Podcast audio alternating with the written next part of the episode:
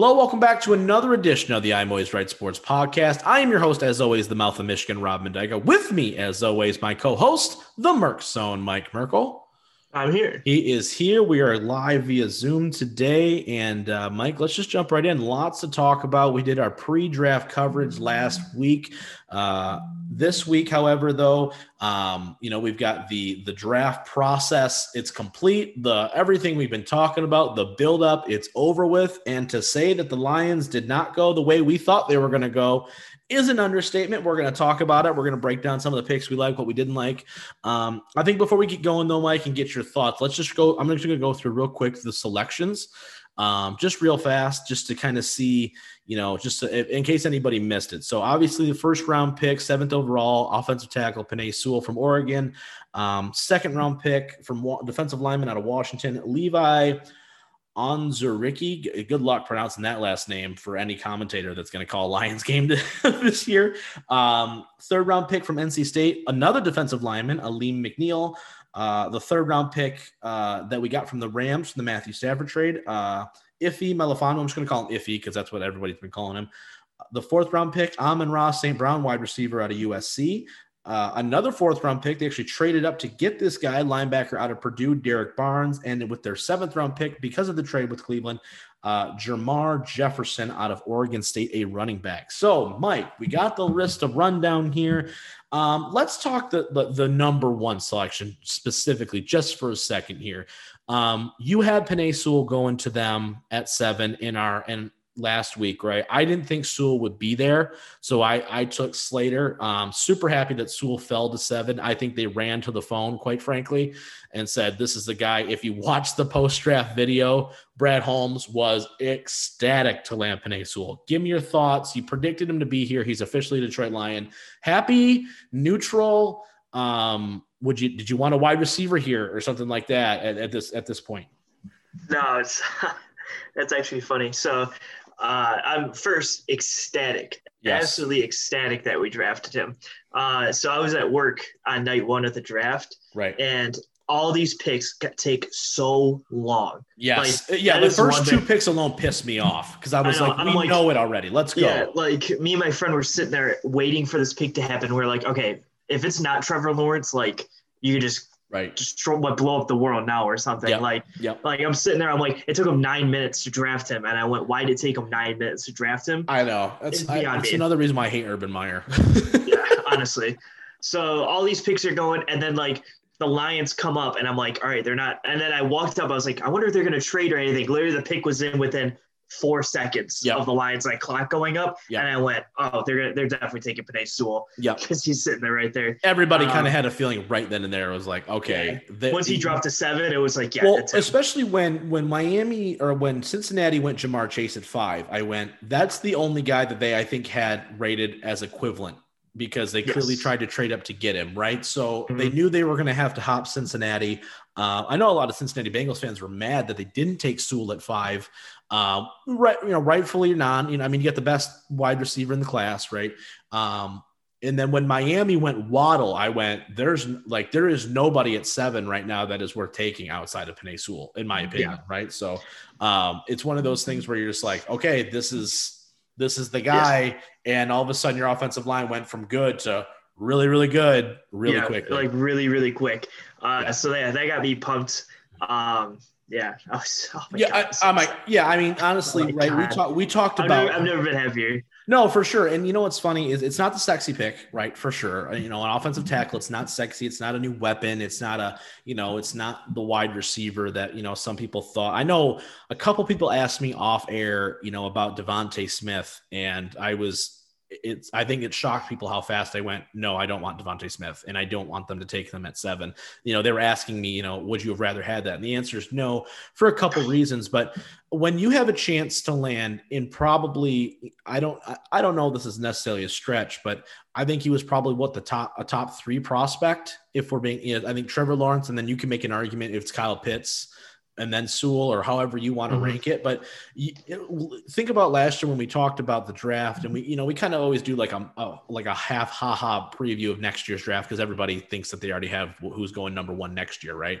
Mm-hmm. Um, Penei Sewell was that guy though, right? Penei Sewell was like since two years ago, everyone goes, he's going to be the number one pick when he comes out, not knowing that, oh, by the way, Trevor Lawrence is going to come out instead. But like that was the assumption, right? Like he was the best player coming out of this draft. So um, a lot of people are already saying that this is a slam dunk pick. I agree with them. Decker, Ragnow, Sewell on your offensive line. They are going to give Jared Goff a legitimate chance to succeed. And I also think they're going to really try to help D'Andre Swift and this run game try to succeed with this pick. So I'm very excited about it. Um, yeah, that's one thing is D'Andre Swift's coming into this year like this has got to really be a prove, big year. Is, yeah, this is like the prove it year. Yep. And now you don't have the oh we don't have the offensive line excuse because you have four out of 5 mm-hmm. spaces pretty pretty well filled in my opinion. If so, I had to if I had to predict right now how this offensive line is going to be, it's going to be Decker, Jackson, Ragnow, Vaitai, Sewell.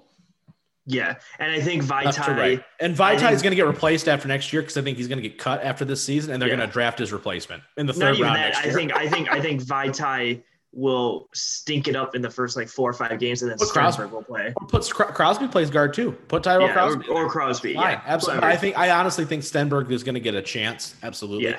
Um, I, I, think once they realize they're going to be like, all right, if I tell you can't do it, then mm-hmm. they're going to throw Stenberg in, and right. maybe he does well. Yeah, I think the one if, uh, just real quick on the offensive line too. The one spot I do think that they need to invest in or look at, um, whether it's undrafted free agents or what have you, is a backup center. They don't have one right now. They have Stenberg is technically their backup center. That is not a viable solution. He's never played center before, so he's they're definitely yeah. going to need to look into that a little bit. I know that Sewell actually played center um, in high school or in, in they, and they also and Oregon their coach said he played all five positions in practice just in case they needed him to mm-hmm. uh, now obviously I'm not in favor of all taking your starting right tackle and putting him at center but if Ragnow went down yes. you got to have some sort of contingency plan so that is something to think yeah. about um, going to the rest of the draft though um, we got to talk about the elephant in the room, like the two defensive tackles back to back. Uh, it's obviously took a lot of people by surprise. Um, uh, give me your thoughts, though. You know, we went into this thinking that there was a couple needs, right? Wide receiver, clearly linebacker, offensive line, defensive line. I mean, I'm just going to label everything except for basically running back and kicker, and even kicker. You maybe could have made the argument with Randy yeah. Bullock being there, but um, and I guess punter and long snapper, but everybody kind of thought wide receiver, linebacker, safety was going to kind of be that next line after they took whoever fell to them at seven, whether it was mm-hmm. a wide receiver. Okay, that's off the board. They go somewhere else. Um, you know, do you like this approach so far? Now, obviously, we haven't seen these guys play, but just on paper alone about what Brad Holmes did, because Brad Holmes basically came out and said, I don't give a crap what our needs are. In this moment, we're not good enough to be picky enough to be reaching for guys maybe that are a little bit lower on the board as compared to another guy who maybe doesn't fit a quote unquote immediate need. Yeah. Instead, we're going to just fortify, get more athletic, which is a, the theme around this draft, and just get better at a position that maybe is not a quote unquote need, but mm-hmm. we're just enhancing it. Does that if that makes any sense? Yeah, no, I, I the first one I'm I'm totally cool with. Yes, uh, the this Levi, Levi guy is going to be a monster. Yeah, he's gonna he's gonna at least give 100 percent effort every single play, which is Absolutely. what we all enjoy in defensive tackles. Right. Um. So I'm I'm totally cool. Even if they wanted to take like you know, a wide receiver or whatever, yep. even though we have some or, or a tight end yep. or like I would yep. be cool as long as he's like what you would say is like your best player on your board.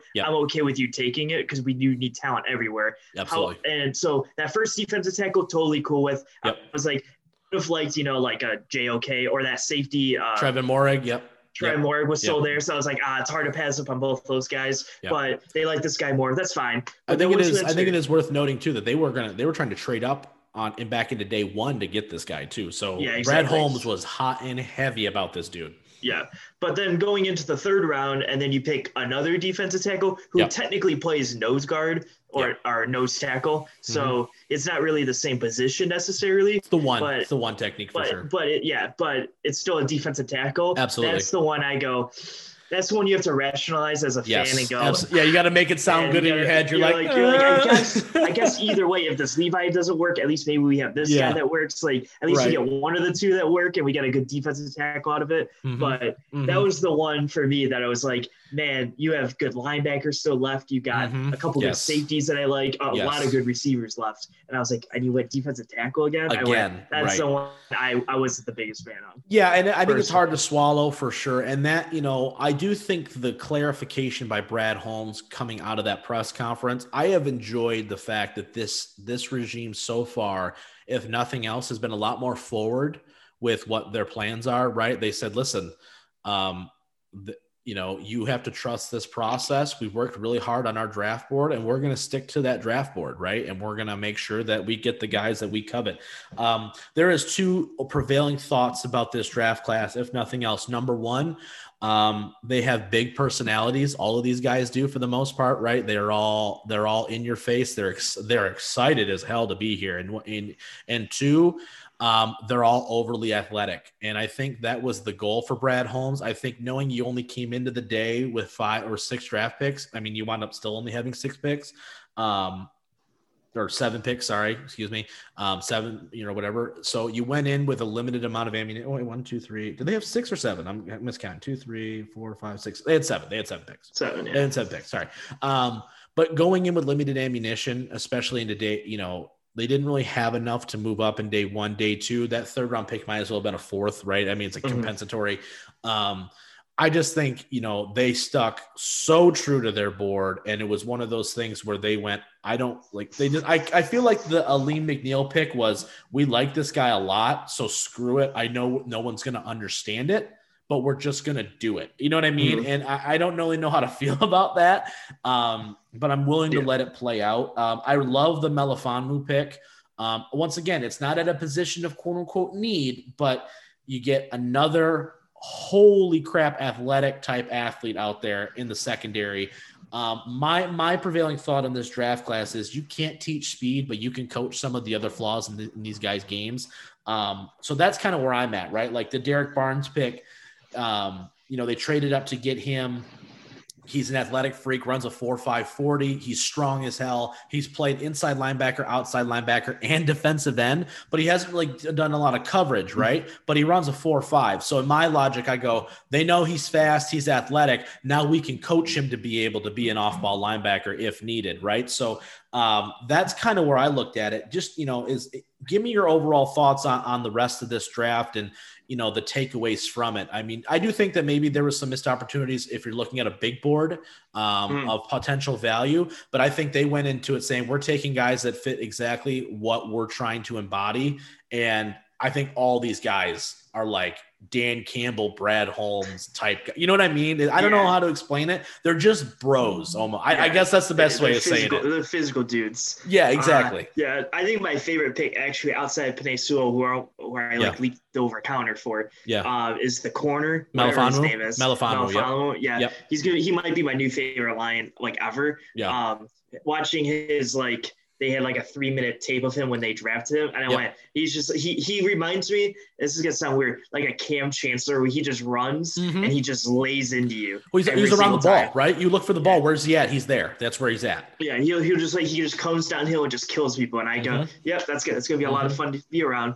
Yep. Um, yeah. So the rest of the drafts was, was really good. Yeah. Um, yeah, I, I think if I mean, those two D tackles wind up being your starters, I don't think anyone's going to complain. But I think yeah. that's the only way that this makes sense long term. I mm-hmm. think honestly, I, um, I, do think though, for all the people who were freaking out about them not taking a linebacker or a wide receiver in the second and third round, they went fine. Hold on, there's a, and I think the Amon-Ra St. Brown pick and the Barnes pick both kind of t- like put out the fire a little bit amongst some mm-hmm. Lions fans because they went, look Amon-Ra St. Brown, round two grade, got him in round four. Relax. Yeah. You know what I mean? There was clearly a plan in place, and they identified specific guys, zeroed in on these guys, and went, These are the these are Detroit Lions. You know what I mean? So yes. they got more athletic, they got faster, and they got meaner. So it, I better not see them get pushed around in the trenches. That's all I'm going to say. If nothing else out of this draft is that they better be able to run the ball somewhat effectively, yeah. and they better be able to stop they the run. Push back six yards, and you go, all right, we're going to fire them now because yep, obviously exactly. Yeah, we don't know what the hell is going on. Uh, plus, with a six-year deal too, right? You know, both Brad Holmes and Dan Campbell are looking at this and saying, where are we going to be at at 2022? Not mm-hmm. 2021 where are we going to be in 2022? You're going to have two first round picks, a second, multiple, at least two thirds from a compensatory for Kenny G, along with your own third. Um, probably multiple fourths because of Marvin Jones and Jamal Agnew's contract. So you're going to have some picks to play with next year, including mm-hmm. one probably in the top 10. and then if you know whatever happens with the Rams, but in the mid you know mid to late twenties probably. So you're like you're going to have ammunition to do what you need to do Mhm. um, from a standpoint. Give me um you know talking bigger picture now with the rest of this draft. Uh, was there a team that you thought really killed it, or a pick that you went that is a great pick for that team? It just matches perfectly with what they're trying to do. Let's see. Besides Let's- Trevor Lawrence, Oh, dang. Okay, that was number one on my board. Um, the layup pick. Yeah. Um. So yeah. So I got I got four teams here that I thought Okay. did really really well this draft. fantastic. Uh, uh, the Chargers, number one, I think they did great. I think their first two picks, at the very least, were slam those are your instant start. Rashawn Slater to help Justin Herbert out. I mean, Herbert was rushed or hurried like the second most in the league last year or something. So if you give him a pocket to sit in, he's only going to get better with you know Mhm. Keenan Allen and everyone out there. absolutely. Um, and then they drafted Asante Samuel, who's a great corner helping the backfield. So I think the Chargers did great. I think the Jets, they went all in on Zach Wilson. They did exactly what opposite of what they did with Darnold, right? They said Yeah, we're going to put this Literally kid opposite. in the best position to succeed here. We're going to Yeah. get him a guard who can also play tackle. We're going to get him wide receivers, and we're going to get him a running back. running back. And we're just giving him all the weapons and go, Yep. if you can't work with these weapons we give you, then you're not the guy. Right. Like Sam Darnold was like, oh, we're going to draft you and six defensive players. No, no, no. Yeah. Zach Wilson and players and get this guy ready to go. I So mean, I you've got two, Jets like in the Jets too. They got Corey Uh, Davis, Tevin Browns- Coleman. There's a lot of pick. There's a lot of players on that Jets roster. All of a sudden, where you go, hey, there you can see what they're trying to accomplish. If nothing else, there's a plan. Yeah, they're they're slowly getting better, Yeah. which I like to see. Uh, the Browns, I think, uh, getting uh, Greg Newsome, the corner in the Out of first round, just yep. literally just dropping to him like they didn't have to move or anything. They're like, oh. Okay, we'll just take this corner that we love. Right. And Who was then- probably the best in the Big Ten last year. Yeah. And then uh, in the second round, getting JOK, they traded up a few picks to get him, Yep. but it was still a great steal because he's dropping, and they're like, wait, wait, wait. Right. This it's the Grant, it's that we love Grant, it's Grant Delpit from last year, right? From the Yeah, at literally. LSU. Everyone's like, Delpit could be a top 15, 20 pick. And all of a sudden he's dropping because of the medical issues. JOK, I think, dropped because of the the physical maybe limitations that some teams had on him. Um, Yeah. But yeah, the he, he has like a shoulder issue or something that was that was like irritating him, but Yep. the Browns like we'll take that on. So good on the Browns. It- It's all on Baker Mayfield this year. it really is. I mean, that team is so set up 100%, for yeah. him. hmm And then uh, the I said Chargers. Uh, the Dolphins, I think, Yep. did a great job. They give him they give Tua a nice receiving threat that Mhm. actually played with him hmm in his uh, what would it be his sophomore year, I believe it was. Yep. So he, he he has that little connection there. Uh, they gave they upgraded their defense and they gave him Liam Eichenberg, which was one of the best tackles in the league or in the draft. Draft, yep. Um, to give him so he gets that tackle protection. He's going to right tackle. So they have they drafted the left and right tackle of the future, right? Jackson Exactly. USC last year, and now Eichenberg out of Notre Dame playing the right side. Yeah, so I think the Dolphins are basically set up where it's like Tua, this is your go now. It's your It's show your now. We Yep. gave you a wide receiver and you have your tackles. Yep. Do your thing now. So Yeah. uh, those are the four teams I would highlight and say I think they did the absolute. I, would say you. maybe absolute best, but like they did Yeah. very very well to upgrade. You can highlight some players and go, "That's a great pick," right? And Yeah. I, you know, I think another one of those that sticks out to me is Rashod Bateman to Baltimore in the first round. I thought that Yeah. was a match made in heaven for them. Um, didn't really understand the defensive end pick for them quite necessarily. My but- problem with the my problem with them was that second first round pick and they didn't go like offensive tackle and I Right. went why not? you Right, exactly. Brown. I thought Teven Jenkins would have been there for him, and they would have easily just put him on the right side, athletic Exactly. guy. Yeah, I, I agree with you there. But so I did that's think, why. But I did like Yeah. Bateman though. yeah, I, I, I, I enjoyed that. Um, I also, who else did I really think, um, at least in the first couple rounds, I thought really made an impact. I thought so. I put the Broncos in my questionable, Yeah. but I really liked when they picked uh, Pat Surtain, and then they also picked. Uh, I have to look it up real quick. Uh, they have Baron Browning and, in the end of the, end of the third. Yeah, and third- Quinn uh, Quinn Man, uh, Maneras, the Yep. Wisconsin, the offensive guard. He was Yep. really highly touted too.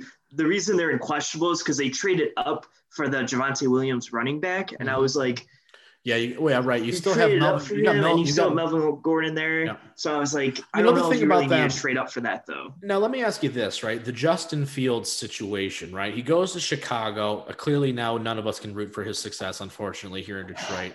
Um, but uh, you know, a lot of people, you know, it's funny that you say that you like the the Broncos taking Surtain. A lot of people could not believe that they passed on Fields at nine. Um, do you think? I'm shocked they did. I was too, honestly. So, and it's gonna, it, and this kind of leads me into, um, you know, another, you know, we're gonna talk about this Aaron Rodgers situation in a second. But do you think that they, because of this situation with Aaron Rodgers and the potential that they may be in on him, is the reason why they said we would let's just go best player available that's not a quarterback and just take him. Vic Fangio is a defensive guru, and if we're not in on, if if we can't get Rodgers, we got Bridgewater and Lock. One of them will start, and then next year we can take a quarterback. I think that's exactly what it was. Yeah. I think especially because when the report came out like five hours before the draft that the Broncos were one of like three teams that could get him or whatever. Yeah. I Mhm. was like, Broncos definitely were like, yeah, so we don't probably don't need Fields. Because could you imagine if they drafted Fields Right. and like then it takes him out of it. It takes him out of it. then, Then, and then like June second, they were like, "Oh, we're trading for." It's like you just got like five new quarterbacks in. Like, Yeah. what are you guys doing? So, Right, no, exactly. I, I definitely think because there this Rodgers sweep- sweepskate is out there right now. Mhm. Yeah. I definitely think that's why they didn't take Justin Fields. Give me a team have been or a mistake. give me a team or two that you thought really just botched this. I have one outside of outside of their first round pick. I like Micah Parsons to Dallas. They needed linebacker help. I didn't understand the rest of their day though. The last three days, Right. I thought they reached on a lot of picks. I don't understand that corner pick at all. Yeah. Um, and I thought, and, and they took another linebacker. I know they took Jabril Cox out of LSU uh, later, which I thought was a was a bit of a steal. But overall, I just felt like they reached on their day two picks, where I was Yeah. like, man, you're really, and that's something I didn't want Brad Holmes to do. I didn't want them to reach for a wide receiver or a safety just because they it's a perceived need for them. You know what I mean? Mm-hmm. Um, so that was a team to me where I was a little bit confused by what they did because usually the last couple of years Jerry's drafted relatively well. So Yeah. it's almost sudden like they kind of like said, no, never mind anymore. You know, um, is there a team or two for you that kind of you thought really missed the boat this year? So we'll start easy before I hit The lowest really hanging home. fruit. Yeah. Yeah, literally the lowest hanging. But so a not so awful one, but I thought was pretty bad were the Steelers. Um, Yeah, not- outside, just like you said with the Cowboys, like Najee Harris, I can get behind, but man, they go? They went tight end right after that. I went okay, No offensive lineman there. Really, And, you, uh, you yeah. lost three offensive linemen this year. You needed to take an O and then they took they took some linemen in the third, fourth, and fifth, but Yep. you really could have maximized by using that second round pick on getting a. I think like Creed Humphrey was still there at that point or whatever. Like Mhm. you could have got some really high quality offensive line play, and Yep. these guys might work out the Kendrick Green and the Dan Moore Jr. But if they don't, you really whiffed Right. on all of those. Can I? I want to throw one more in here too.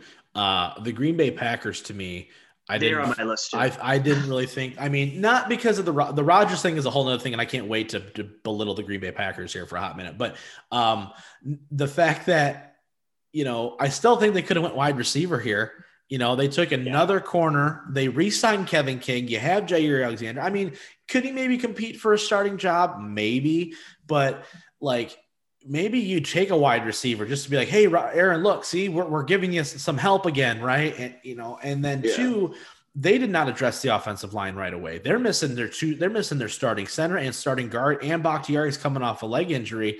I felt like their offensive line needed some more help, and they did not address it, I don't think, early enough to really warrant, you know, the urgency that their window is now. They like Yeah. it's and it may have already depending on what happens with Rodgers, and I can't wait to talk about this in a second, but it could be already over. So like, Yeah. whoa. Yeah, no, I I thought uh, at 29, I thought Elijah Moore was like. Yeah, I thought it was a lock. I thought it was you a had- lock If you had betting odds, Yep. like I would have been like I would put so much money on that Elijah Moore would go there because I was Yep. like, there's no way the Packers pass up on this super fast, definitely a number two receiver guy going there. Mm-hmm. Yep. And they're like, no, we No, like uh, another corner Stokes. to be our third or fourth corner this year. Yeah. Um, but you know, I will give him one thing. Of the whole draft, I do really like Amari Rodgers. Yeah, I do too. Out of. Clemson. I Yeah, absolutely. Yeah, I think he's plays really well. So um, I'll give him I'll give him a little credit there, but the rest I'm not a I could I, could live or die with, I guess. What was the All other right, so- team for you? So I'm laughing because I think it's really funny. So the absolute worst, and I, I honestly like not even joking for this one Yeah. is I don't think anyone's ever drafted worse. Hmm.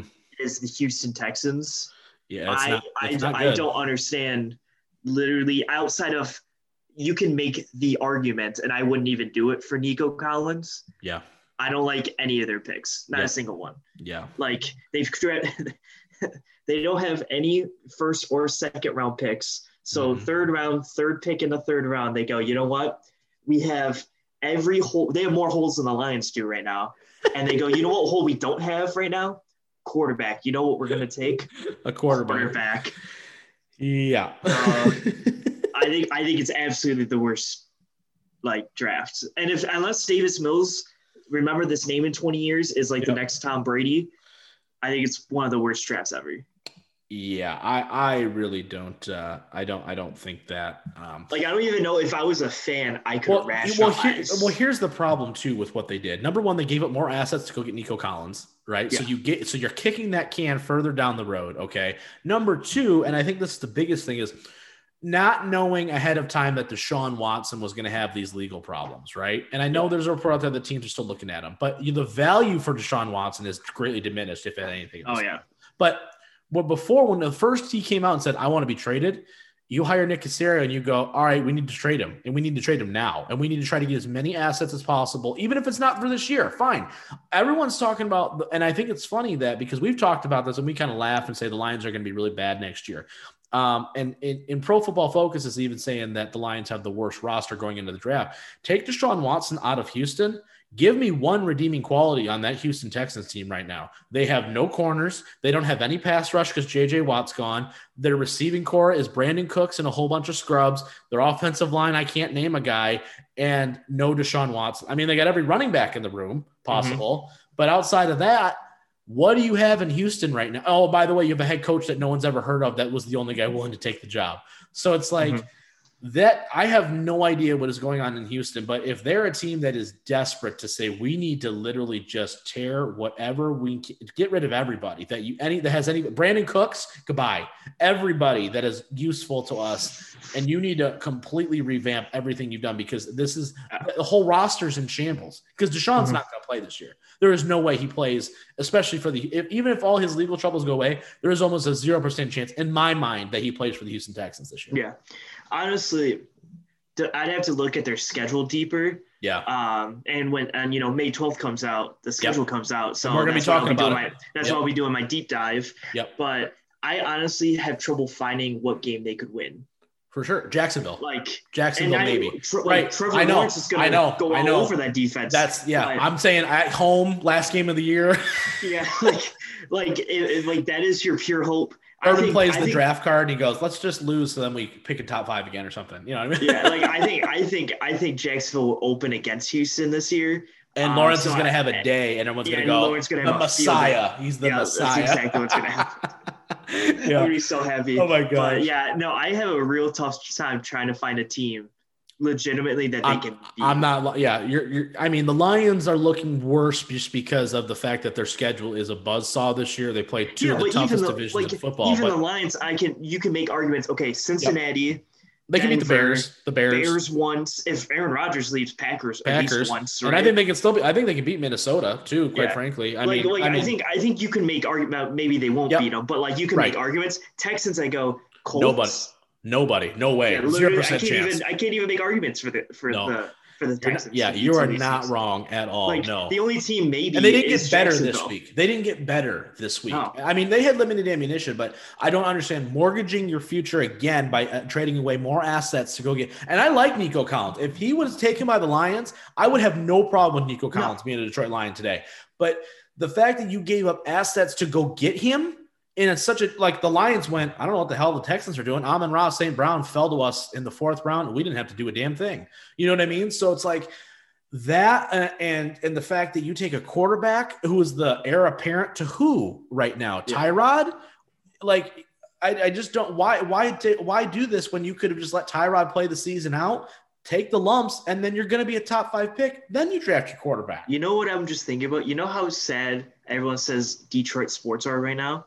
Yeah Think about Houston sports. right Like Houston sports have fallen off of a cliff. they were Like at the, the highest of high right And, at and the point. Rockets are literally irrelevant. competing Texans with the pistons for the first overall pick along with Yeah. like the wizards and then Houston's like irrelevant. The Astros are falling off a cliff because you know all those guys are leaving now. And it's like man, Houston's like all of a sudden like You went from- like, ah, yeah. Detroit's not looking too bad now. yeah it's like at least Detroit the- has like two two teams that are we're- okay. We're, rebuilding, right? Yeah, Yeah. you can be you can be excited about what the Pistons are doing, right? You can be excited about what the Wings are doing. The Tigers yeah. are a disaster and they look worse than ever. And I don't understand what's going on. Yeah. Um, and you can be excited about what the Lions are doing because it's a new regime. Everything's everything right now is happy, joy, joy, joy, right? Because they haven't played a game yet. But um, I, I, I don't I don't disagree with you at all. All right, let's talk about this Aaron Rodgers thing. We went we went a solid, I think, like 35 minutes just on the draft. So good thing we don't have a ton of major topics to cover. But this Aaron Rodgers yeah. thing is huge. Um, uh, let me just ask you straight up: Is he a Green? Does he play for the Green Bay Packers again? Um, right now, I'm going to say yes. Okay, give me a percentage. Give me a percentage. 50 is it just 51 uh, to 49? I'd say like 55 45. Okay, okay, continue. And I only say yes because I like it, it's one of those like with, with Brady in New England, mm-hmm. where like if you ask me like at the time, like, right. and we were talking I, about where it was like, yeah. it was like, there's no way he's leaving. Yeah, there's no like, way there's he's no leaving. way he actually leaves. Like, I'm like, I'm like, he's been there for so long. I'm like, I don't think there's any. I think they'll eventually. It's like the Russell Wilson thing from earlier when yeah. everyone's like, oh, they're they're screwed. He's gonna get traded. Blah blah blah. And all of a sudden now it's like all happy, fun, sunshine's over there. Apparently, like I feel like in like two months it's gonna be like, oh, you know, they hatched it. They're fine. They're gonna go into the season do their thing. Yeah. So I, I, the, you know the only the difference is though that Russell Wilson's like oh god, how can I say this without coming off really bad? I think Russell is like I'm just gonna bluntly say, I guess, a nicer person than Rodgers. I feel like absolutely, he's absolutely like Russell Wilson's like more like forgiving, be like, all right, like yeah, let's all right, you're, all right, under the hedge, we're and, fine. Like, and in fairness, and, they did in this draft. They did draft yeah. offensive linemen. They gave him some weapons. They they did attempt. Yeah, they were like they were like they were like if you just help me out a little bit, I'll be okay with this. And they gave right. him a receiver, offensive, whatever. Yeah. And Rodgers, I feel like it's almost like almost no coming back unless they get like Odell Beckham or something. Well, and I think and I, and I, think the problem too now is I think it's gone beyond helping him at this point. I think it's yeah. gone beyond having a roster that's because they're built pretty consistently. But I, I would make the argument is this is that without Aaron Rodgers, this is an average roster, and so you know, I know people like to say that their defense was top 10, and that's great. But you know how easy it is to be top 10 when you know your offense is putting up 35 a game and you can play loose and you can play aggressive and you can do some of the things. And um, and then two, you know, I don't think Rodgers comes back to Green Bay without some heads rolling. I we've already seen the report already that Gutekunst, their their their GM, it, he's not coming back if he's still the GM. But the Packers are an organization. They're this old school type of way where they refuse to buckle under their star players' demands and their requests and that kind of stuff. So, you know, I'm so optimistic that he leaves. And I can't tell you how optimistic he leaves because I just want him out of this damn division so bad. Um, and the demise of the Green Bay Packers makes me so happy on so many levels. I can't even tell you. Um, you know, I, I can't, I, I'm, I'm honestly shocked that it got out that he's just said, I want out.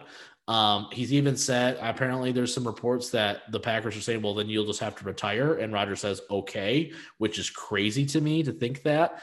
Um, it, it, let's just play hypothetical here before we get the rest of the information out there um, if there's a team that you think needs to go get him right this second and and mortgage the future to to make yourself a Super Bowl window, because any team that trades for Aaron Rodgers is is basically saying we're going to win, we're committing to winning right now at the expense of the next ten years. Right? He's thirty six, seven, eight, something like that. He's not young, right? He's he wants a new deal, so you keep him till he's forty one, maybe. So maybe a three four year window is there a team right now that needs to win bad enough to either to for people that are desperate enough to make this decision that's or a team that you think can legitimately go, we're going to mortgage the future. But if they get Aaron Rodgers, they immediately jump into they're a Super Bowl contending team. Like Minnesota, I would make an argument could maybe be a team like that, right? Their defense is still pretty solid. They have weapons on the outside, good running back, but they can't do that. They're not going in division. They don't have the money to do it, even if they flip Kirk Cousins you know, we've heard the teams, Denver, the Raiders, San Francisco are teams that are it, he would like to go to because it's on the West Coast um, and he wants to be over there. Um, I don't think the Niners are in that really anymore because they take Trey Lance. I, I don't think they have enough, and they don't have first round picks for the next two years because of the Trey Lance trade. Is it the Raiders? Is that the one place where you go? Jon Gruden is aggressive enough to say, I need to win because I haven't won jack squat since I came here. You've got decent outside weapons. You got Josh Jacobs. You're building your defense. Gus Bradley's a great defensive coordinator. and you're crazy enough to give away every pick that you have for the next Yeah. in order to get him. And if he wants to come there, that's even better. Yeah, I would say the Raiders would probably be because the Broncos thing is interesting, but I don't think they have the team yet. No, And when Their I say the defense team, is- I mean their the defense, defense- is not yeah. good enough. They're getting older in spots that they need to get younger in, like Von Miller. You know what yeah, I mean? offensively they could be fine with him, but defensively they wouldn't be fine. Offensively, and, I think they'd be great. They got Hamler, Yeah, Jeudy. they'd be perfectly they, got, they got pick. They got guys. Um, I think similarly to the 49ers, but on a totally different coast. Yeah. Now, this would never happen, but in a hypothetical, I think this team is instant Super Bowl bound Mhm. without really a question. Yeah. Uh, Cleveland. Oh my god! I think if he- if he got- if- good if you- lord, I didn't If you place him in that. Cleveland, Holy I think crap! he is. Uh, That is- instant. You know what? And another one is same division, Pittsburgh. Oh, yeah. those two mm-hmm. would be instantly. I, I wouldn't even. I think the betting on would go straight to both of them to be in there. over Uh, Kansas I, City at that am going to be honest with you, and it hurts me to say this. If if if that were to happen in some video game reality where he somehow got to Cleveland, they Yeah. don't lose. I don't think they lose a game. I don't either. Looking at that roster right now, up and down, I don't see a position where you go, they're weak in this area. Maybe linebacker, maybe, but outside Sure, of that, that's fine. I mean, your pass rush is good. You got decent interior defensive line. They don't have Greg Say to cut Sheldon, uh, Sheldon Richardson and stuff like that, but it's it's solid. It's not Yeah. bad.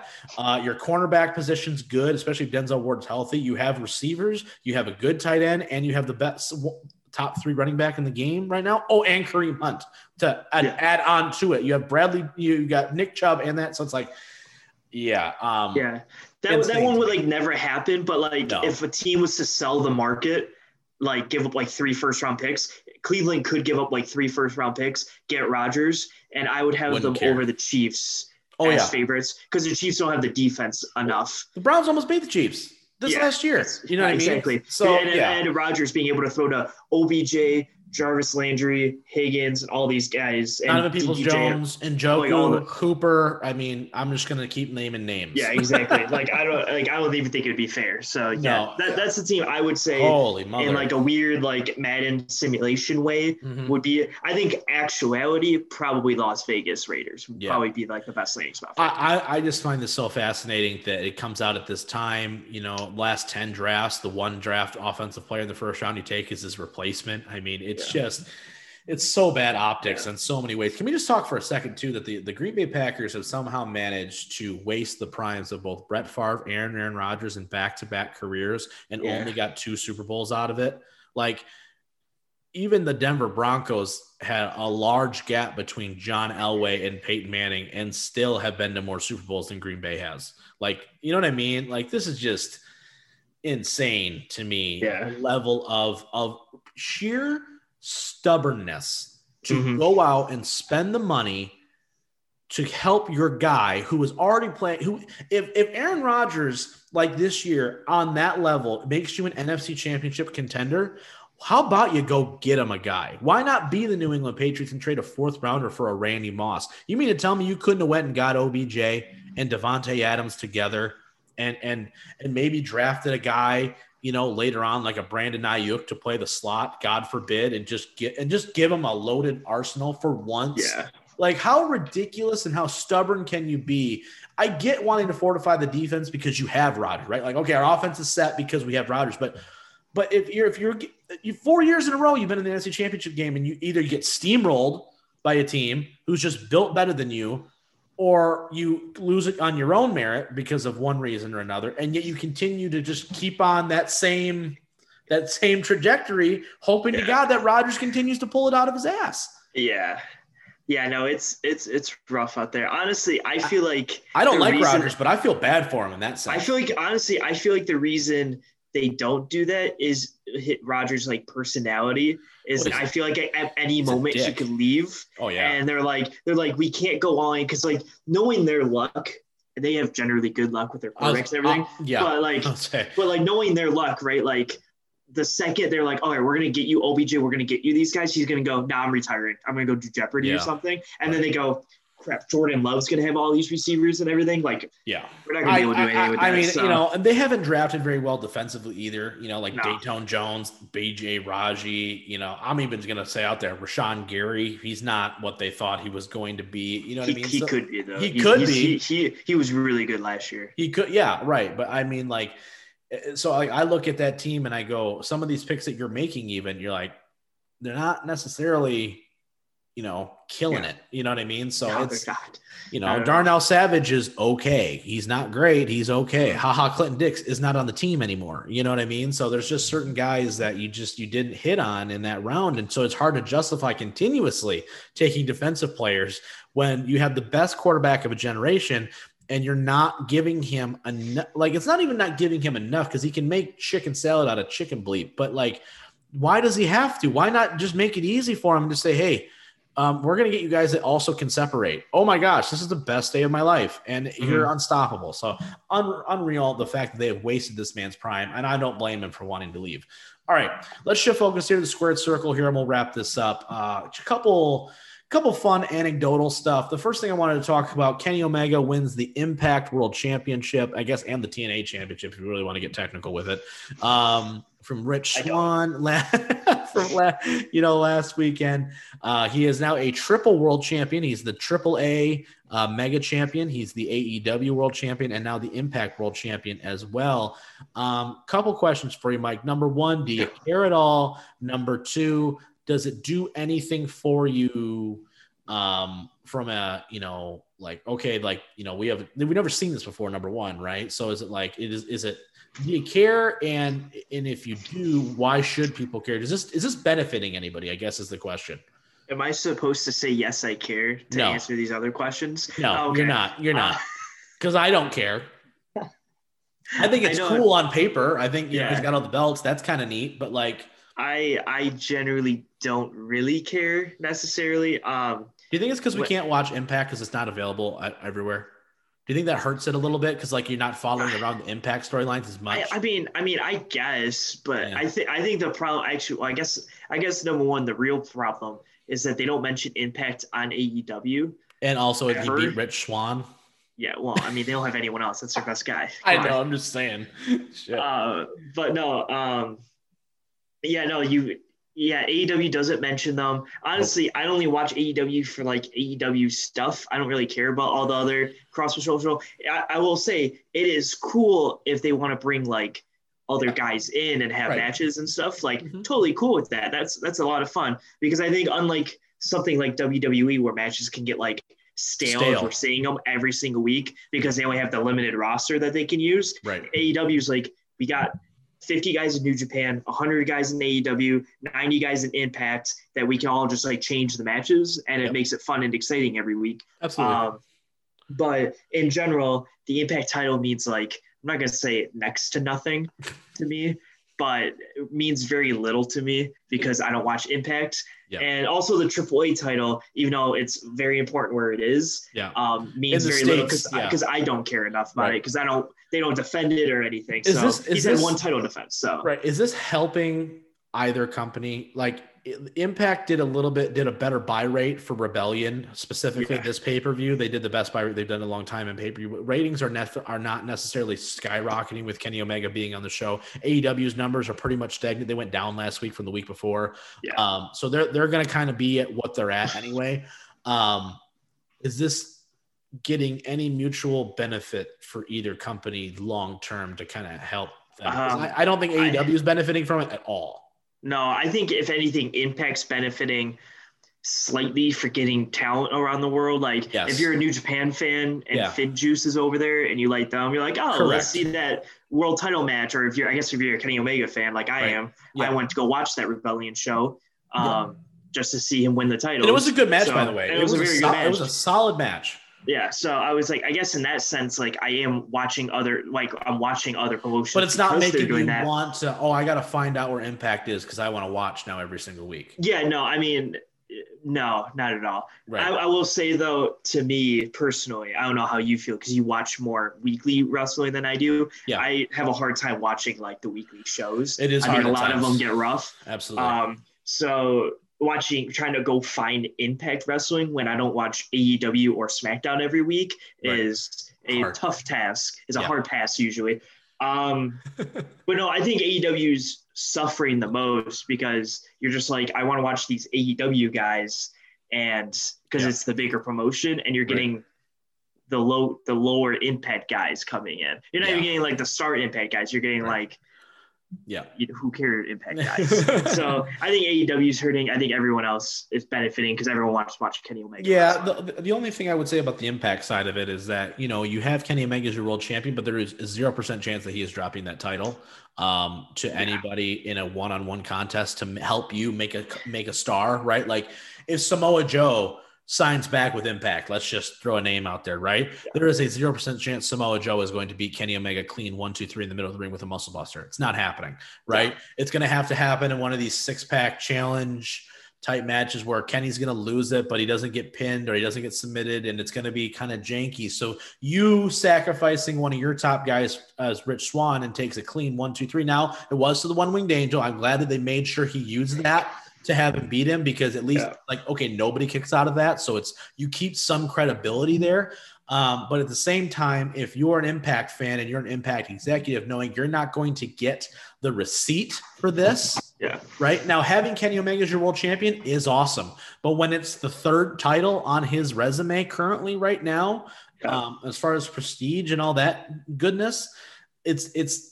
I don't think you're getting enough from it that you'd like to. I think they're trying to do whatever it is, and it really shows that they're definitely a step below. uh, You know what I mean? And I think Yeah. that is another thing too, where it's like I almost wish that they would have done something with Ring of Honor because you have the history at least there. You know, Yeah. the young everybody from AEW at some point was basically in Ring of Honor. You know what I mean? So it's like I almost wish that would have meant. I think it would have meant a little bit more, just because Impact has gone through so many changes and so many ownership groups, and it's it's really trying to work its way back. But it almost feels like a, a, a very big step down as compared to what AEW is right now. Yeah, and, and one thing I'm very worried, and you're gonna be absolutely shocked to hear that I'm worried about this. Yeah. But right after Kenny won, there Yeah. was like a Twitter talk Yeah. between Ospreay and Kenny. That match can never happen. Nope. Can never happen Nope. because Kenny can't lose and Yeah. Ospreay can lose. But Yeah. if Ospreay loses the title to Kenny and Kenny can't lose, Yeah. he's gonna hold like eight world championships, which is whatever. Right. But like he's not gonna go to new he's not gonna go to Japan every week and then go to AEW and then go to Impact every week. Like you're No. never gonna see those titles ever again, really. no. Like Triple has never seen their title ever again for like Right. And year. with COVID too, that's not helping things either. Yeah. I mean, I, I will say this though, in that same vein, and I know this is this is getting greedy and cheesy at the same time. When Okada beats Ospreay in a couple months for that title, I mean, that match again. Oh boy, and Okada gets his win back. The problem is, is that you set Kenny up in AEW to to be the, the man, right? yeah, And the problem with this is that if this was WWE, he Kenny could go over to New Japan and take an L and nobody would care because Yeah. not enough WWE fans that are true diehards watch New Japan, right? AEW's audience is the same audience as New Japan's audience because it is people like Yeah, us that much. watch pretty much everything at some capacity, right? We know who's coming in, we know why they're coming in and for X, Y, and Z reason. AEW's fan base is very much a diehard audience for all professional wrestling. WWE's diehards are WWE diehards. They watch Raw, SmackDown, NXT. That's what they watch. You know, and then and there's sometimes like- even NXT. Right. And there's some people, there's some people like us that watch AEW, Impact, NXT, you know, we'll watch New Japan pay-per-views. We'll we'll catch things individually because it intrigues us for the guys that are in it. And then there's the AEW crowd that go, we don't or anti WWE, we don't want that anymore. We're tired of it. But we love New Japan because all these guys, it's so It's yeah, yeah, it's impossible. So I like the fact that New Japan is getting in on it, and that's the only company that I think is mutually beneficial. But you can never have a title versus title match. You can never do it. yes. I uh, like I said, like I'm Unless totally cool yeah. if like, and I said it like two, three weeks ago. Yep. If Naito without the title comes over and challenges That's fine. Kenny, That's fine perfectly because Kenny can beat him, and I'm fine. Even if Okada wants to do like an hour long whatever kind of Yeah, match, Broadway. Kenny yeah. Kenny can beat him, and it's fine. Yep. Like every it's it's fine until it's like a title for title, and then I go, I don't like that because I can't have. It'd be cool to have Kenny have like nine world titles. It would be like, awesome. It would be historic for sure. But at the same time, I'm like, those titles are never going to be defended ever again. And the, and the, and then too, you if looking at it from an AEW perspective, right? Let's just take the New Japan side of it. Let's look at it right now where it is. Who in AEW right now is a big enough star to beat Kenny Omega? Uh, Jericho, Cody? Jericho, like if you said like like as a plausible today- person to beat him right now, right? He is a Yeah. he's a triple world champion. He's been untouched for over a year in AEW, basically since they dropped Yeah. the tag titles. I think you could make the argument with enough build that Cody could. Right. I'd say Cody. Cody I'd say Cody and Cody Jericho. up for a couple weeks Yep. and be like have, have him like going nuts and Yep. going crazy and going I have what it takes kind of Yes, like As- no, like no. a I, I. I, I, that's why I asked you because I think that, and I think Jericho is a baby face as well, I, because he's a baby face. sure You yeah know what I mean? I guess um anyone else He's beat him before on. AEW television too. That helps. Yeah. You know what I mean? That Yeah. first pay per view. But I say those two guys and Jericho's kind of iffy, but Cody is the only strong enough baby face. They don't have anybody else to beat him right now, right? Yeah. So if Kenny in any Kenny can't lose to anybody because if he does the AEW title and everybody on your roster looks like garbage, and I know some people are thinking like, "Are you really getting into the weeds here?" But really think about it. When you have these cross promotional stuff, it's super cool to think about a guy is holding a, two company or three companies world championships, but at the same time. You know why the NWA and the WWF or WWWF back in the day never had Ric Flair beat Bob Backlund or Bob Backlund never beat Ric Flair? Because they knew that they would never be able to get that title off of them. Because mm-hmm.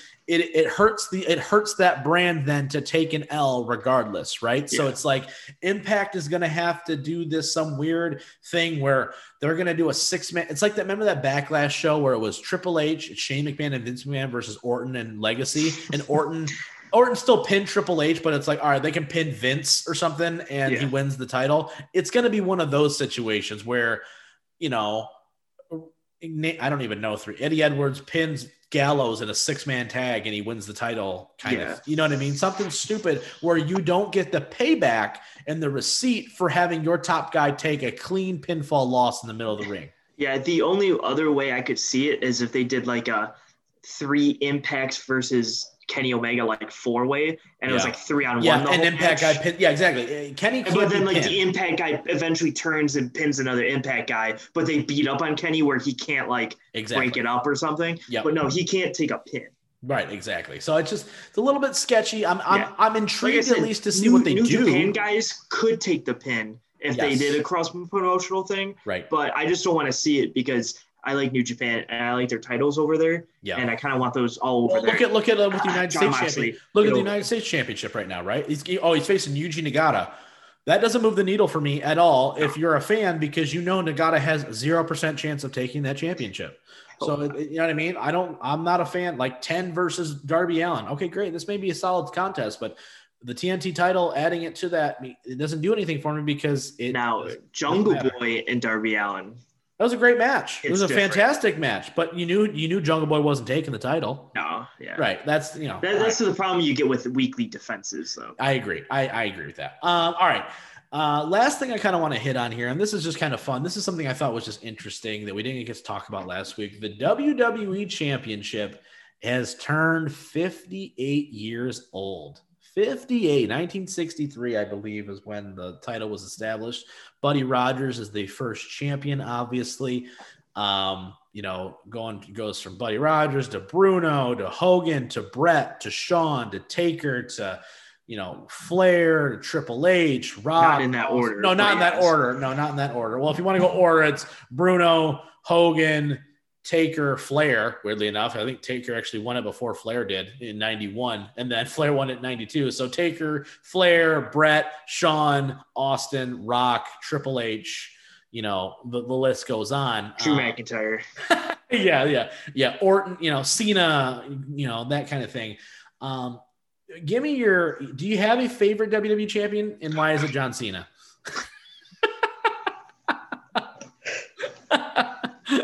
Because I mean, it, Rob. yeah. that was so rude. tell me I'm Um, wrong. Tell me I'm wrong. No, you're not wrong. You're 100 percent right. All I right, just hated that you had to call me out like that because I was going to say John Cena and try to come up with a good reason why it's John Cena. But you just had to call me out. That's like me saying, "Oh, who's your favorite?" Oh, tell me why it's Bret Hart. Like, come on. Shut up. um, all right, fine. Take your top guy out of it for a second. If you Okay. had to, it when you outside of Cena, right? When you think of the WWE Championship, is there a guy that you immediately tie that championship to, and why is it Randy Orton or Triple H? Stop. Uh, guys, see, you you you caught me in my shout out. You know what? I'll go different. I'll say Shawn Michaels. Really? Okay. Yeah, just because I like I remember the WrestleMania. I don't remember it actually, Yeah. but um, the WrestleMania Iron Well, Man match. The yeah, with- whatever with one that Bret. was. Yeah, Yeah, that, that's a really good match. I guess I guess Austin too. Yeah. too. Yeah, that, you, you know, it- you know, yeah, WWE's been posting a lot of posting a lot of statistics and stuff, right? You know, who's the longest champion? You know, the longest reigns, right? So you had like it's like Bruno, Hogan, um, Backlund, Pedro Morales. Who do you think is after that though? Because I they Wait. said it. So Say for the long, longest, most days spent as WWE champion in history, all their combined reigns, Okay. right? I'm gonna give you the top four because the top Okay. four are pretty obvious, right? Bruno because he held it for like 35 years. Um, Hogan held his, his first reign was four years alone. Um, Bob Backlund was third. I think Pedro Morales is fourth. Okay. Bret Hart is sixth. Okay. And I was really pissed he was out of the top five because I thought he was top five. Who do you think is number five on that list? Because it shocked Uh, me. It shocked you. Dang Actually, hold on. Oh, I'm sorry. Hold on. No, it's hold on. Yeah, Backlund. Give me the next two guys on that list. It's not Bret. Okay. Bret is a little bit below that, but give me the next two Okay. guys you think is on that list. Next two guys. Okay.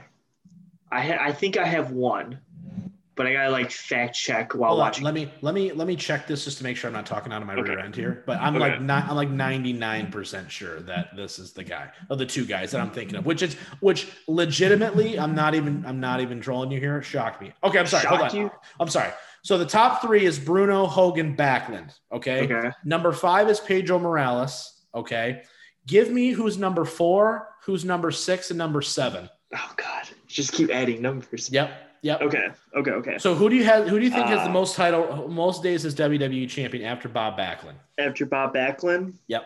How many does uh five have? You said Pedro. One thousand. Yeah. One thousand twenty-seven days as champion. He had one title reign for one thousand twenty-seven days. Yep.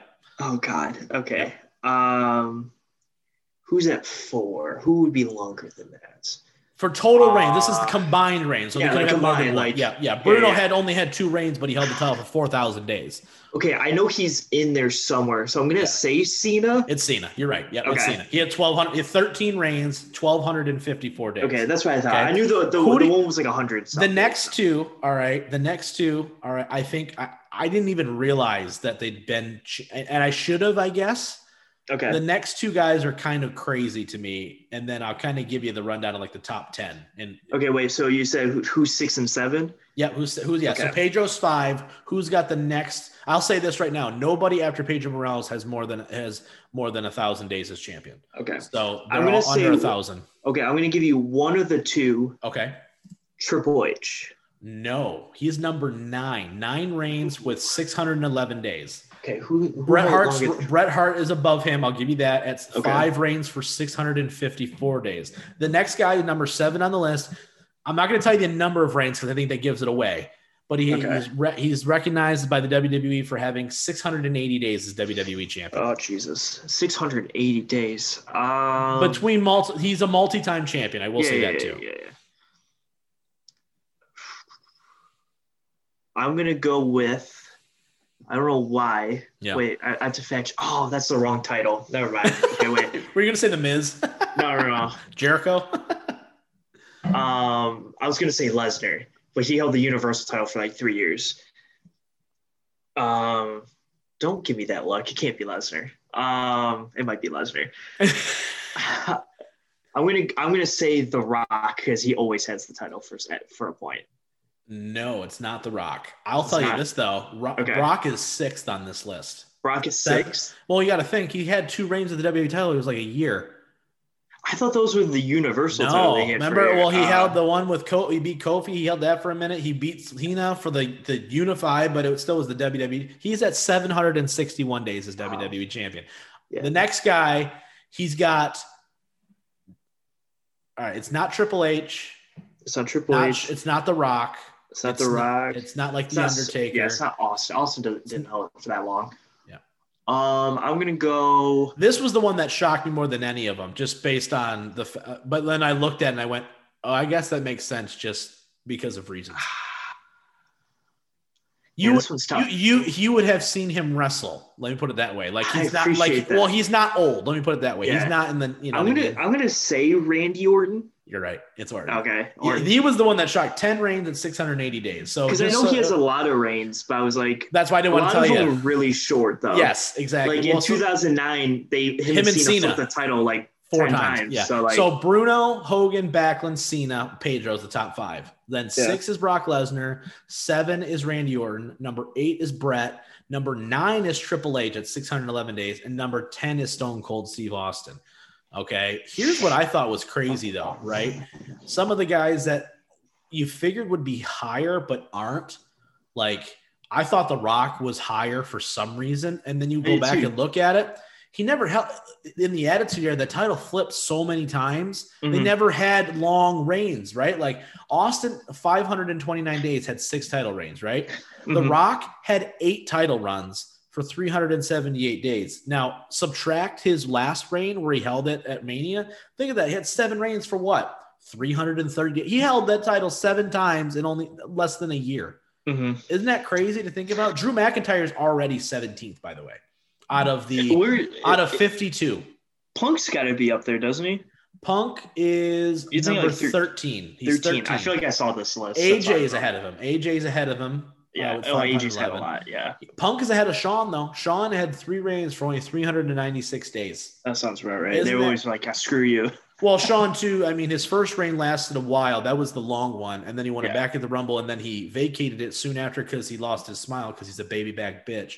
And then um, uh, after that, he won it the third time from Bret at Survivor Series, and he dropped it at WrestleMania to Stone Cold. So he didn't hold. He didn't have it for. He only had it for three months then too. So Yeah. Um, he was never really. I don't think you know when I think of the him as being world champion. I don't think of him being as world champion. I think of him as the guy in the semi main who always have a really great match in a feud. Yeah. But I don't think of him as world champion for some reason. It's, it's just a weird thing for me. Maybe it's because I'm a Bret Hart guy, so I just refuse. Um, and I think another one was interesting. Edge has four reigns, only 139 days as WWE fig- champion. I said That's Edge, and so then I went, low. he, he has like nine world heavyweight title reigns. so yeah, that's exactly. That's exactly it. Yep. Um, obviously Vince McMahon on there, Kane, Rey Mysterio, Andre the Giant all had one day reigns. Vince had a four day reign as champion. Um, but just Four days of, too long. yeah, no kidding, right? Um, just some interesting trivia, you know, to, to kind of do that. Well, look, do you have a favorite WWE title design? Uh, design. Oh, yeah, God. like all the championships, like even in the I- ones I- like you know the undisputed. Did you like the spinner? Do you I like guess the current I, one? I, I'd, I'd say the spinner because I grew up with the spinner. That's fair, right? a lot of people Um, say the winged eagle because they grew up on that. Yeah, right? because they grew up with it. I guess Yeah. I'd say, yeah, I'd say spinner. Best match. Here we go. Okay, yeah, best match. That's Best a great match? one.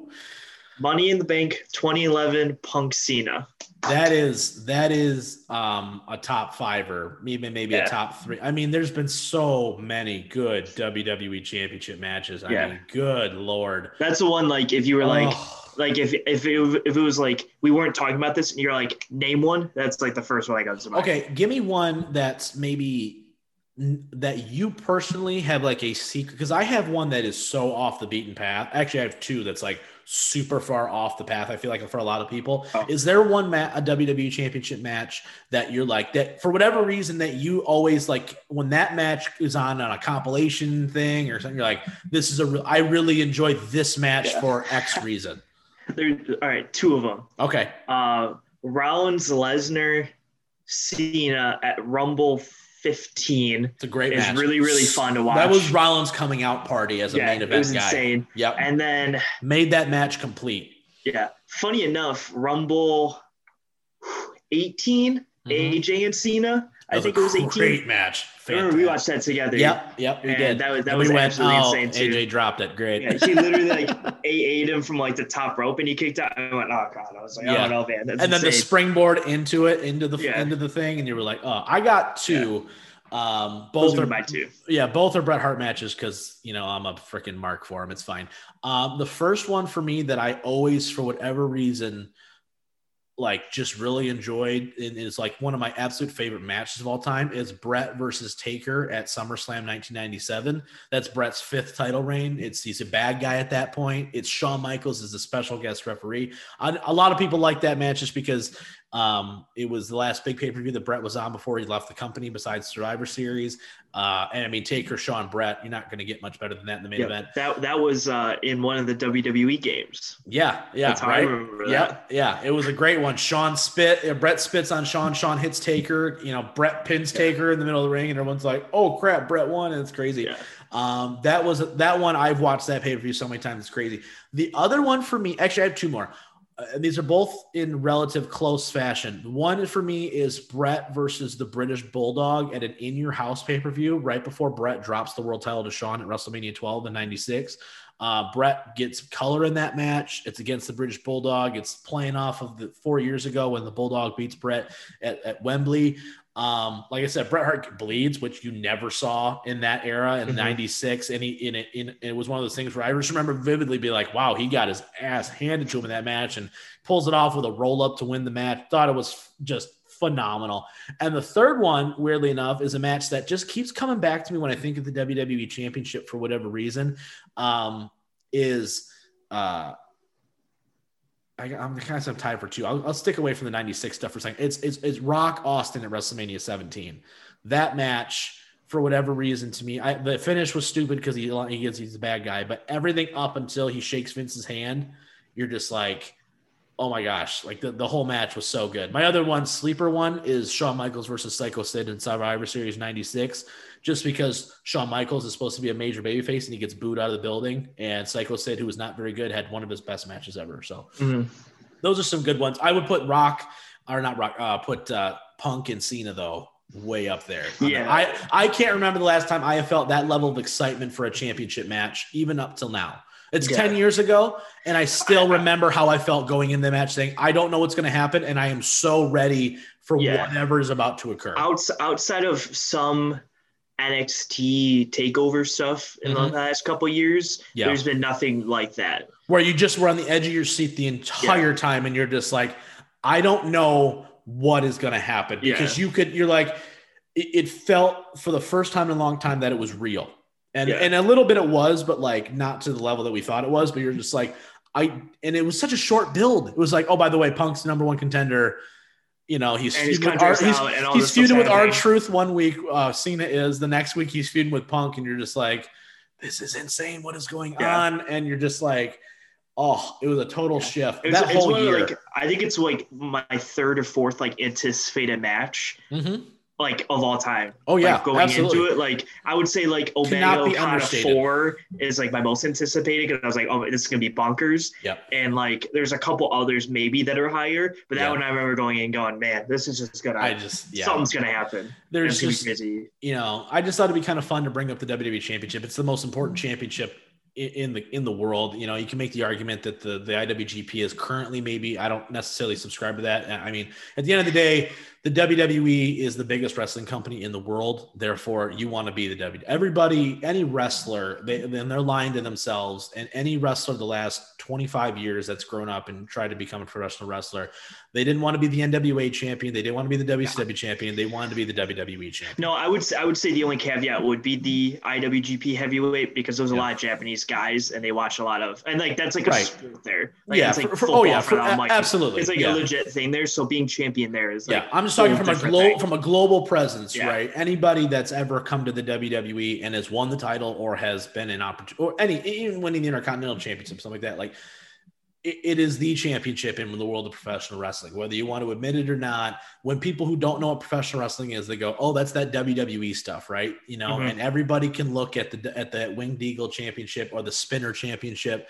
They see it. You see it on t- on television every year now for World Series celebrations and that kind of stuff. Like, it's it is the most important championship accolade award that you can possibly achieve in, in this in the industry. So it's it's Mhm. it's just something I thought we should you know take a look at just to down memory lane a little bit. But that's going to be it for this week's show, guys. Uh, next week we're going to be you know probably previewing WrestleMania Backlash for another barn burner of a WWE Championship, right?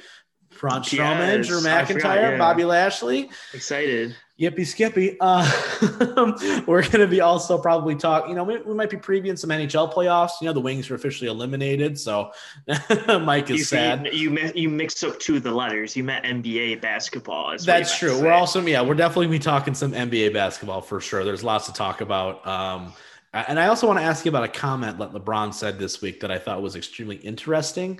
Um, just as as a We're LeBron saving- guy, we're- we're gonna save it. Yeah, I'm not gonna bring it up. No, because if we bring it up now, I'm gonna go on another 40 minutes, and this podcast has already been long enough. So lots of great stuff to talk about next week for sure. We may even hit some more Lions talk just to see any undrafted free agents or any free agent signings that they may make as well. And if Aaron Rodgers hopefully gets traded, that'd be awesome. So, but or just we can just look at pictures of Trevor Lawrence, see how great he is. He is pretty great. That's true. That beautiful horse faced man. You can't go wrong. Can't go wrong. All right. That's going to be it for this week's show, though. On behalf of the Merc Zone, I am the mouth of Michigan, Rob Medeka, and we will see you guys, as always, next time.